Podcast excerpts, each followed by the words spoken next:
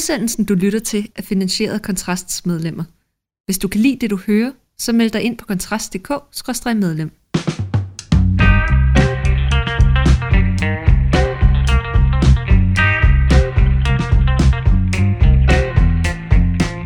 Velkommen til. Hvor er det hyggeligt, at du er øh, kommet smuttet forbi her fyraften øh, med Kontrast. Jeg hedder Mikkel Andersen, og øh, i studiet med mig for første gang har jeg jo øh, redaktionens hed til usynlig mand, Rasmus Ulstrup, der nu sidder her. Velkommen til, Rasmus. Tak.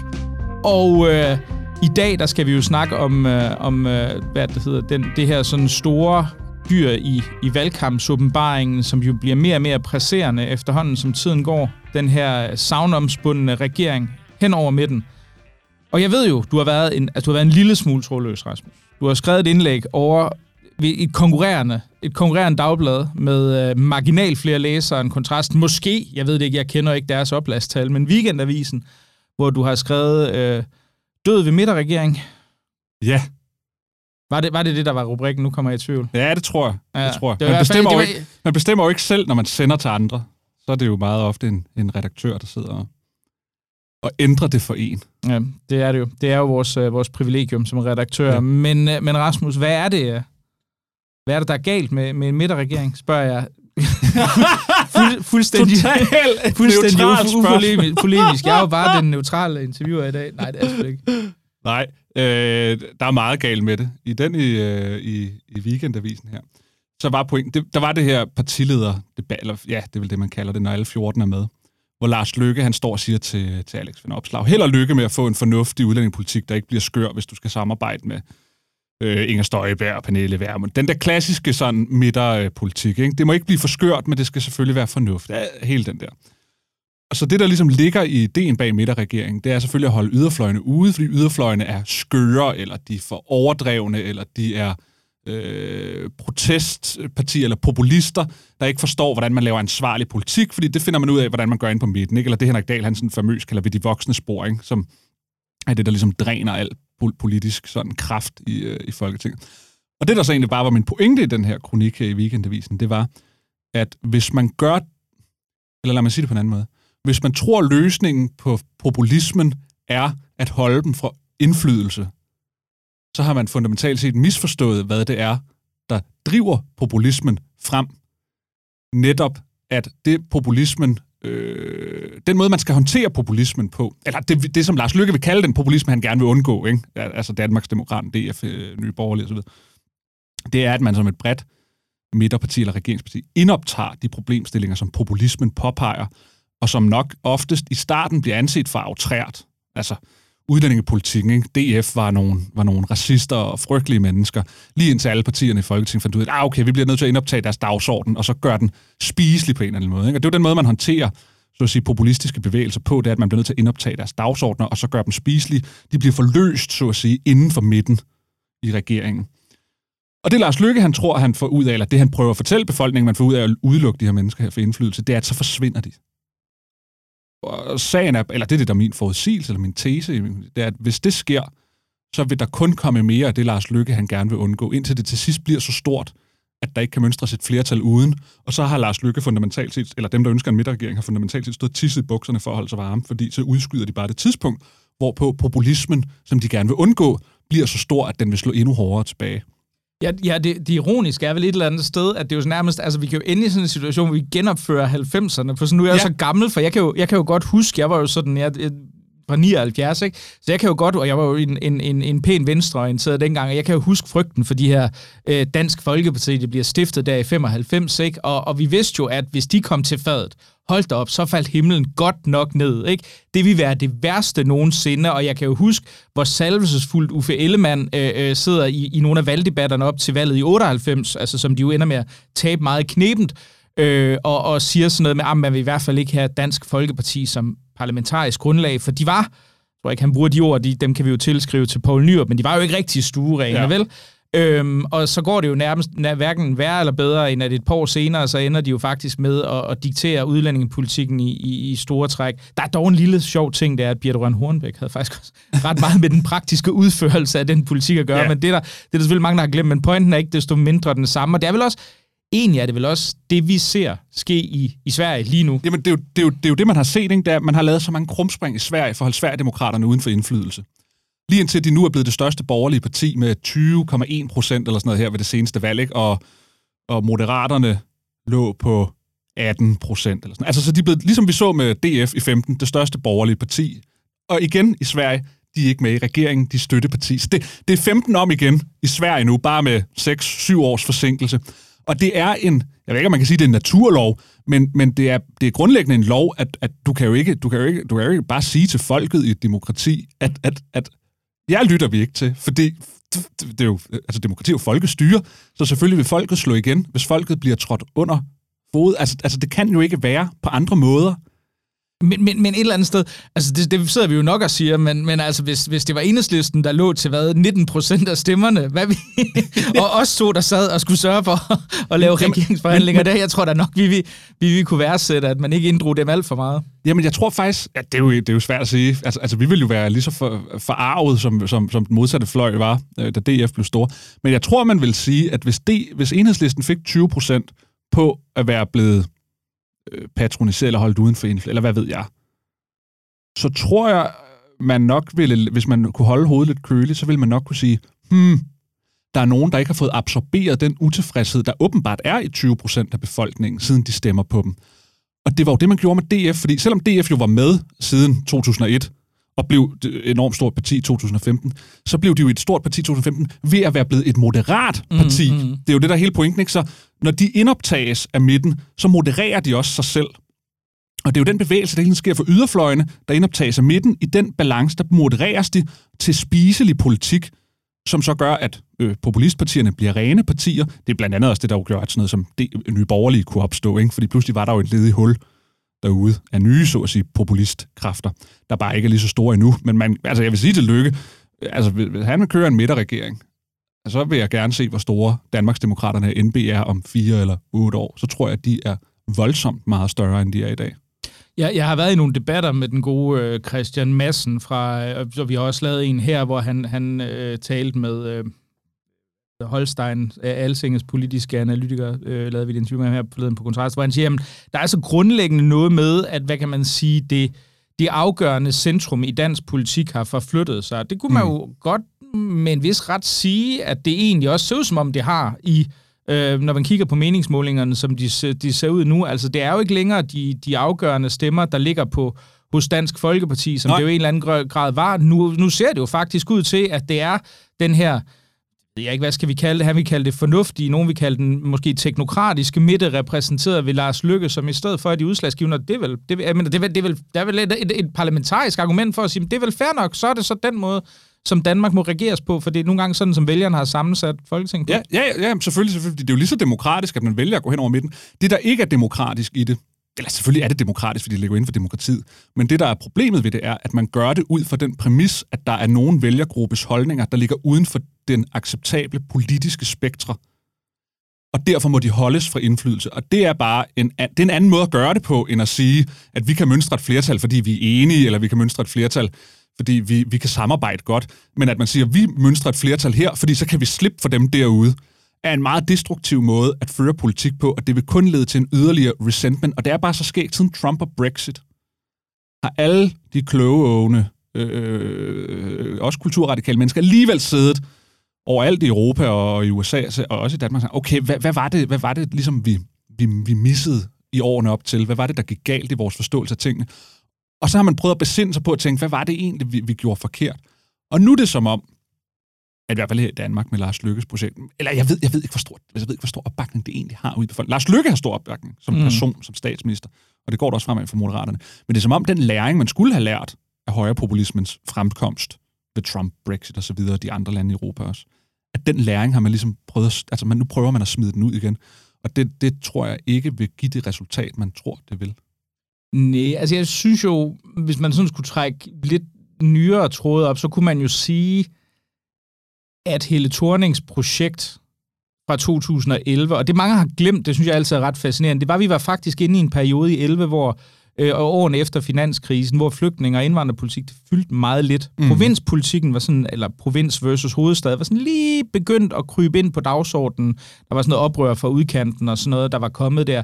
Men, men, der, men der går man jo så ind og siger, nu laver vi dybest set øh, sådan en slags fornuftig, midterbaseret i nogen grad teknokratisk øh, politik, der skal sørge for at, øh, og hvad kan man sige, trække Danmark i den fornuftige retning, og, og, og altså, uden at skælne til de her til de her yderfløje. Der var jo ikke noget reelt forsøg på at inkorporere DF-vælgerne i dansk øh, eller i Mm. Socialdemokratiets mm. vælgerskab på det her tidspunkt. Og der er det fascinerende jo så, og det er jo selvfølgelig også noget som Syrien-krisen og de flygtninge, der kommer i perioden efter, bidrager til i høj grad, ikke? Det er jo, at værdipolitikken vender tilbage med en, ja. en vengeance. Ikke alene i forhold til udlændingepolitikken, men også i forhold til, til hvad kan vi kalde, udkants ja. øh, hovedstad, øh, øh, problematikken, hvor vi pludselig ser jo altså hele Sønderjylland blive, blive malet DF gult, ikke? Jo. Så det er jo sådan... Altså, ja, der er man jo sender sådan en, journalister derned ikke, Ja. og finder ud af, hvad, hvad, hvad er de for nogen, de her? Ikke? Så sender københavnske journalister ned og skal finde ud af, ligesom man nu har gjort med Støjberg igen, ikke? hvor man prøvede at finde hendes vælger på et værtshus i Vendsyssel. Ikke? Altså, det, Jamen, det, er, det, er sådan, det er altid det her Dr. Livingstone-agtige ting, sådan noget med, jeg står her ved hvide sande, skummet sprøjter ind over brændingen, og den autentiske fisker står med sit fuldskæg og kigger, her autentisk fisker, hvad mener de? Jeg tøvs og støtter Inger Støjberg. Sådan lyder provinsens stemme, ja, ikke? præcis, præcis. Og jeg tror, jeg, jeg tror, det der egentlig bare er sådan helt overordnet pointen i det, der var med min kronik, eller hele det her midterregeringsprojekt her, det er, det er, det er for folk, folk, der tiltrukker den idé, fordi de er bange. Altså de er bange for holdninger, som de synes ligger uden for, hvad der er acceptabelt. Det svarer til, at de tisser i bukserne for at holde varmen. Men, men, men det, det, jeg jo synes, der, øh, der er sådan lidt sjovt, ikke? fordi det er klart, at vi er inde i en periode nu, som er, det er fuldstændig ubetydeligt, hvor udlændingepolitikken fylder meget lidt. Ja. Det, det gør Ja, den, ja, hvis du kigger ja. på måling over, hvordan prioriterer folk, så er det overhovedet ikke et af de emner, der er højt placeret på, på, på vælgernes dagsorden. Man kan sige, Inger Støjberg står jo flot, og det er fint nok, men det kan der måske også, og det, jeg tror, der udlændingepolitikken bidrager, men det er nok også nogle andre ting, der, der i virkeligheden Mm. er på spil her. Og det er fascinerende, jeg skrev jo en klumme om det her øh, i, i fredags, indvandringsslapperne kommer, det er jo, at man sådan ligesom ser de gamle positioner, hvis man skal være sådan lidt kynisk, ja. så er det ligesom om, de bobler frem igen, ikke? Jo. Det er ligesom om, hør, hov, vi behøver ikke længere at tænke ta- altså, øh, taktisk i forhold til sådan ligesom at, og, og hvad kan man sige, neutralisere de Ja. her aktører, der traditionelt har repræsenteret, det har så været Dansk Folkeparti, og vel også i nogen grad Nye Borgerlige. Vi behøver ikke længere tænke så taktisk for at neutralisere dem, for det fylder ikke så meget. Og så puff, så er man tilbage til sådan nogle lidt gamle positioner. Vi kan se, at i valgtest, JP har skrevet en række artikler om det, så er der pludselig en masse socialdemokrater, inklusive Rasmus Prehn og forskellige andre relativt højt placerede, der går ind, og Mette Gerskov selvfølgelig også, at sige, ah, den der Rwanda-plan, den dur ikke rigtigt, vel? Vi kan også se, at der er nogle, nogle venstre kandidater, hvem ved, det kan være, der kommer mere om det her i den, den kommende uge, som går ud og siger noget af det samme. Den der Rwanda-plan, den er måske ikke så, så fasttømret, hvor man sådan sidder og tænker, altså, kan nok ja. vide, hvor dybfølt det egentlig var mange af de her ting, Ja, ikke? jo, jo, det er vildt interessant, fordi det er jo netop vidner om, at... Det, hvordan skal man sige det? At det, der før var en nødvendighed for overhovedet at kunne snakke om at vinde, altså det var, at, at udlændingepolitikken, den skulle bare håndteres, og ellers så kunne man ikke vinde. At nu er den blevet taget for givet i en eller anden forstand til en sådan grad, at man begynder at sige, hmm, måske behøver man ikke at være så stram på den, eller måske behøver man ikke at, være, at lukke så mange flanker af på den, fordi, fordi alle er enige om, at den er blevet strammet så meget, som den kunne, eller den er blevet håndteret så godt, som den kunne. Og det, det, det, det jeg synes jo også, man ser det i blå blok, ikke? Alex van Opslag, der står og siger, ah, okay, altså vi vil gerne have syriske flygtninge øh, kan blive, hvis de er arbejde, og så videre, og Venstre laver også nogle takter den vej. Pludselig tænker man, hold da op, begynder blå blok nu og, og, og lempe op på nogle af de her spørgsmål her, som tidligere var noget, der aldrig måtte betvivles overhovedet, hvis man skulle vinde. Altså, så det er blevet, øh, det er blevet, det er jo så blevet erstattet af den her dagsorden fra Inger Støjberg. Jeg tror, det er det, der bliver den nye dagsorden i det, som man bliver nødt til at lukke af for, hvis man vil have regeringsmagten i blå blok, altså et velfungerende samarbejde. Det er, at man bliver nødt til at indoptage den her Støjberg linje med tiden, fordi hun jo nu prøver at overtage den fra Socialdemokratiet, som var det, der, der ligesom gav deres blok sejren. Ikke? Ja, det ser jo egentlig også ud til at gå sådan rimelig godt indtil videre, må man sige. Ikke? Men det er jo, hun ligger jo sådan lidt stille i meningsmålingerne, Mm. men, altså, men, men, men man må dog sige, at uanset om det bliver de 8 procent, hun, og lige knap hun ligger til i de seneste meningsmålinger, eller 11, som hun har været oppe og, og røre ved, så er det jo stadigvæk noget af en bedrift. Men øhm, ja, jeg ved det ikke. Det bliver jo spændende at se, om, man faktisk, øh, om det faktisk kunne lade sig gøre at lægge de her ting døde. Måske er det også bare fordi, at, øh, at problemerne i forhold til asyl, migration og indvandring og integration, de faktisk er ved at være løst, og det synes jeg jo vil være det vil de kommende år jo nok vise, Rasmus, men... Øh, Ja, altså Mads Fuglede, han sagde en, i en artikel her i Kontrast, at grunden til, at han mente, at udlændingepolitikken var død, og det var ret interessant, synes det var, at de største flygtningekriser, vi har haft de sidste år, det har været Ukraine. Og det har også fundamentalt set gjort, at vores syn på flygtningepolitikken, kan vi ikke sådan bogstaveligt talt bare sige, at flygtningepolitik skal bare være stram. Altså, altså fordi nu var det ukrainer, og så selvfølgelig coronakrisen, som også lagde den død. Ikke? Så, altså, så må man også bare sige terror alle de ting. Det er jo, vi havde jo et år 10 der, nullerne og start 10'erne, hvor det var jo nærmest, altså, det var nærmest en gang om, om måneden, så skulle man høre om en bombe et eller andet sted i, i, i Europa, hvor, hvor, der var, hvor der var terrorangreb. Ikke? Og det er jo ligesom også forsvundet. Mm. Jo, jo, og det, og det, er, det er et relativt lille, altså, og hvad ja. mener jeg med at lave anførselstegn, som lytterne ikke kan se i luften, øh, det er et relativt lille antal, der kommer, der kommer for indeværende. Men jeg synes, den med Ukraine er egentlig sjov, fordi jeg vil jo vurdere lidt, at det har udstillet noget andet. Altså, det har jo gjort det helt åbenbart, hvordan det er, at danskerne tænker på, altså i mm. forhold til det her. Fordi vi har jo altså fået en gruppe på 20.000 plus, øh, der er kommet på meget, meget kort tid. Det, det er markant flere end nogen enkelt gruppe. Altså, der er aldrig kommet så mange, som der er kommet ukrainer. Og danskerne er jo Altså, det er jo fuldstændig non-issue. Alle ja, er bare sådan, jeg ja, skal de bare komme. Ja. Det er fuldstændig non-issue. Hvis man ja. tænker på, til forskel, jeg mener, der er omkring 20.000, der har, er 16.000 noget i den stil, der har fået bevillet asyl. Til sammenligning i 2015, der endte det med at være omkring 11.000. Altså det store ja. asylår, der fik bevillet asyl. Så allerede nu i indeværende år er vi markant over det, og alle folk er sådan helt, ja, det er okay. Ja. Og det, det synes jeg jo lidt illustrerer, at, at noget, som venstrefløjen jo også har haft store problemer med at erkende, at det er, at jamen, det er noget helt andet, når du kulturelt og også geografisk kommer til dig, øh, altså fra nærområderne. Ikke? Ja, ja, ja, og historien har altid været, det er fordi danskerne har bare deres øh, egen næse, at de kan kun se deres egen næsetipper, ligeglade med alle andre, ikke? og det er sådan noget national konservatisme, der kun går op i det danske og danskerne. Nej, det er det ikke. Det er, at vi vil meget gerne hjælpe mennesker, som vi opfatter som nogen, der grundlæggende er mennesker, som vil opføre sig ordentligt, hvis de kommer ind i vores samfund, og de har brug for hjælp. Ja, vel også har en, altså, som der også er et kulturelt ja, ja, ja, ja. til. Ja, så det er jo det, der er forudsætning ja, for det. Ikke? Ja. Fordi venstrefløjen altså, hvad så må under 2. verdenskrig? Hvis man bare gjorde, som I siger, så skulle man også bare lade tyske jøder og så, så skulle man være ligeglad med dem. Nej, det har man så bevist med Ukraine nu. Mm, mm. Nej, det vil man ikke. Selv den mest mm, mm. radikal nationalkonservative højrefløj, der repræsenterer Folketinget, synes også, man skulle hjælpe ukrainerne. Så øh, efter vi hermed er blevet enige om, at det faktisk kan være meget godt at hjælpe flygtninge, i hvert fald i nogle situationer, Rasmus, så tænker jeg, at vi lige, lige skal vende måske noget af det, øh, det mindst ophidsende, der har foregået de sidste 24 timer. Det, det bliver vi næsten nødt til, fordi vi sad jo begge to, vi sad, vi, jeg, jeg skrev til dig ud på eftermiddag, Rasmus, husk nu lige, der kommer øh, statsministerdebat i aften. Vi bliver nødt til lige at holde altså, sure på, på, på, på, hvad der ligesom foregår i valgkampen. Så, øh, så nu kan jeg jo så kun let polemisk efter denne, øh, denne virkelig adrenalinpumpende indledning lægge den over til dig. Hvad, hvad synes du så? Det er statsministerkandidatdebatten, du tænker på. Jo, jo, ja, lige præcis. Ja, ja, ja. ja den var med kedelig. Det ja. var, men, men det er også synd næsten for medierne, ikke? fordi de får også kritik for at lave det der show med de der underlige skilte, de skulle stå med på TV, jeg tror det var TV2, ikke? hvor de mm, kunne sige ja, nej, mm, ja, sådan ja, skilt, ja, ja, ja. og man tænker, kæft, hvor var det barnligt, ikke? Og så har man så valgt for det at sige, alright, nu er vi mega kedelige i vores debat her, så her er halvanden times kedelig diskussion, og man blev ikke klogere på noget, og man blev ikke, altså, at det, jo, man blev klog på én ting, synes jeg, og det lyder meget groft. Søren Pape var, øh, var, var nærmest ugidelig. Og Ellemann, han er blevet dygtigere. Det er han altså. Han, han, der er noget altså sådan retorisk, hvis vi bare, ikke hvis vi snakker substans i politikken, men hvis vi snakker retorisk, så er Ellemann sgu en, altså han, han er dygtig. Altså, jeg må jo indrømme, jeg, jeg er inde med at sidde øh, i noget af debatten og følge Twitter-opdateringer om, hvad der skete i Ukraine, fordi det simpelthen var så kedeligt. Men et sted, jeg vågnede lidt op, det var, øh, det var øh, og det hvilket er bizart, for det ikke er de, de emner, kan jeg vist godt afsløre for, for den eksklusive lytterskare her, jeg interesserer mig allermest for, det var, da de begyndte at diskutere grøn omstilling. Mm. Fordi det sjove var faktisk, at, og det er jo sådan ligesom det, man traditionelt skulle sige, var i hvert fald, hvis, hvis ikke øh, øh, statsministeren, så i hvert fald venstrefløjen, så den hjemmebane og et af deres stærke kort. Og, og der må jeg indrømme, der synes jeg, han gjorde det virkelig godt. Altså han, han stod super godt på mål for sin plan for, hvad der skulle ske med CO2-udledning i landbruget. Han argumenterede for det fornuftige i det her salg af Ørsted, hvor jeg egentlig har siddet og tænkt, okay, så salg af statslig infrastruktur ja. inden for energisektoren lige nu, er det virkelig en god idé? Det var sådan min intuitive reaktion, som tror jeg mange har haft det. Og jeg synes egentlig, han sad og sagde, jamen det er faktisk fornuftigt at sætte nogle ting ud, fordi så kan vi gøre noget grønt hurtigere, og det giver god mening, og vi skal ikke hæve skatten for det, og vi kan gøre det uden at finansiere. Der sad jeg der sådan og tænkte, well, altså det, det, det, det gjorde han da ret godt, og jeg synes, han gjorde det bedre end Mette Frederiksen. Det, det synes jeg var sådan ret imponerende. Ja, Men ellers ja, ja. er jeg fuldstændig enig. Altså, jeg synes også, han er kommet, han er inde på en formkur, hvor man sidder og tænker, han virker troværdig, og vi skal svinge os helt op på det her lidt fortærskede statsmandsagtigt, men han virker i hvert fald ja. noget mere som plausibel statsminister, ja. end han har forekommet tidligere. Ja, ja, ja. og det, og ja, altså, det er jo umuligt at, at forudse, hvad der kommer til at ske. Men Søren Pape, hvis de her meningsmålinger fortsætter, og hans form er, som den er, så er han er ude af det race.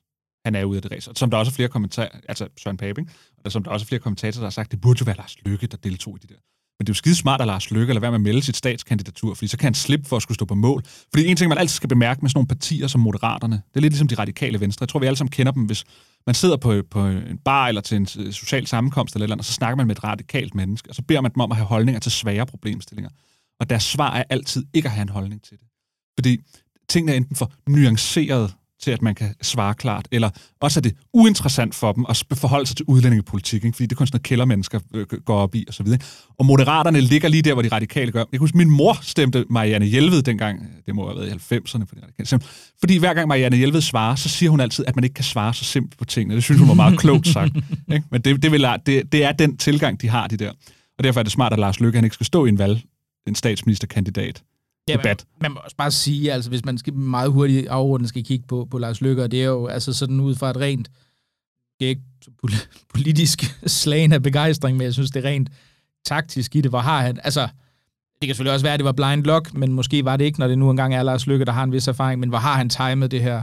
Altså, Helt vildt. Fornemt, ikke? Jo. Altså, fordi man kan jo se nu, som, altså, har, har Inger Støjberg pigget en lille smule for tidligt? Mm. Hvis hun havde lige ventet lidt med at annoncere sit, uh, sit kandidatur, kunne det være gået lidt bedre, ikke? Altså, jo. Lars Lykke ser ud til, og nu er der selvfølgelig et par uger tilbage nu, men det, han ligger da godt nok et, uh, et, et behageligt sweet spot, både uh, i sådan den offentlige perception og i meningsmålingerne, ikke? Og så må man bare, desto mere tv-tid Lars Lykke får, desto bedre går det ham. Fordi han er suverænt dygtig. Altså uanset om man kan bryde sig om hans politik eller ej med moderaterne, når der er de der partilederdebatter, altså selv Jakob Ellemann forsvinder Altså, det er Lars Lykke og Mette Frederiksen, der er topform. Det er de to, der er niveauer over alle de andre i Danmark. Men så skulle han vel netop have meldt sig som statsministerkandidat, så han kunne have fået endnu mere tv-tid. Ja, udover at øh, spørgsmålet nok bliver lige kritiske nok, mm. til om man egentlig har politikken til det, eller også så vil medierne gå mere efter hans kandidater, ikke aner, hvad det overhovedet er, partiet det mener om noget som helst. Ikke? Ja. Altså, der, der, der, der følger gode ting og dårlige ting, men man kan sige, at hvis Pape han ikke havde meldt til statsministerkandidatur, så kunne det være, at han fik et bedre valg, end han gør nu. og med de muligvis profetiske ord, så, så tror jeg, jeg vil sige, uh, sige tak for den her gang uh, hos uh, Fyraften med Kontrast. Og uh, husk, uh, hvis du uh, værdsætter det, du lige har hørt, så er det jo altid Kontrasts medlemmer, der betaler for det, så skynd dig ind på kontrast.dk-medlem og sign op heller i dag i morgen. Tak for nu.